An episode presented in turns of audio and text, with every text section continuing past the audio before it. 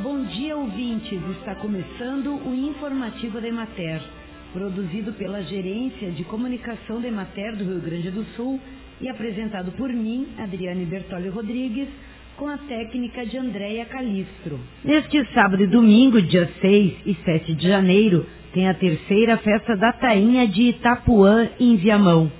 A festa acontece a partir das nove horas, na rua Nossa Senhora dos Navegantes, na conhecida Vila de Itapuã, e reúne os pescadores da colônia de pescadores E quatro e o comércio local, e tem apoio da Emater, vinculada à Secretaria Estadual de Desenvolvimento Rural, a S D R, e a Prefeitura de Viamão. Prestigie! Na próxima sexta-feira, dia treze de janeiro, inicia a Feira do Vinho Doce, Uva, Artesanato, Agroindústria e Agricultura Familiar de Veranópolis. O evento acontece até o dia dezessete de fevereiro, somente aos sábados, das sete às onze e meia da manhã, na Praça quinze de Novembro, em Veranópolis.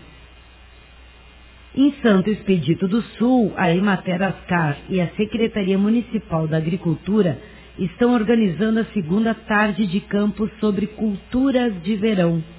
O evento será realizado no dia primeiro de fevereiro, a partir das treze horas, na propriedade de Edio Remonato. Serão apresentados manejos da cultura de soja e milho e sistemas de irrigação. As inscrições podem ser feitas na Secretaria da Agricultura e no escritório da Emater de Santo Expedito do Sul.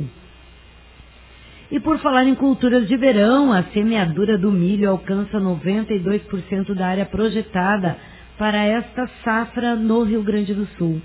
A colheita do grão está iniciando e progride de maneira favorável em virtude da maior radiação solar, intercalada com menor frequência de precipitações. Até o momento, cinco por cento da área cultivada com milho no estado foi colhida.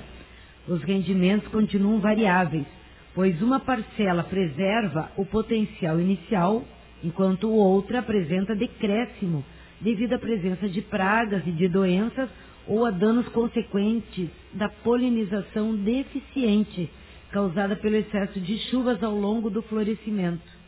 Atualmente, vinte e oito por cento da área cultivada com milho no Rio Grande do Sul está em germinação e desenvolvimento vegetativo, dezoito por cento em floração, trinta e três por cento da área está em enchimento de grãos e dezesseis por cento em maturação. E é isso. Por hoje vamos ficando por aqui, mas na semana que vem tem mais um informativo da Emater. Um bom final de semana a todos que nos acompanharam e até lá.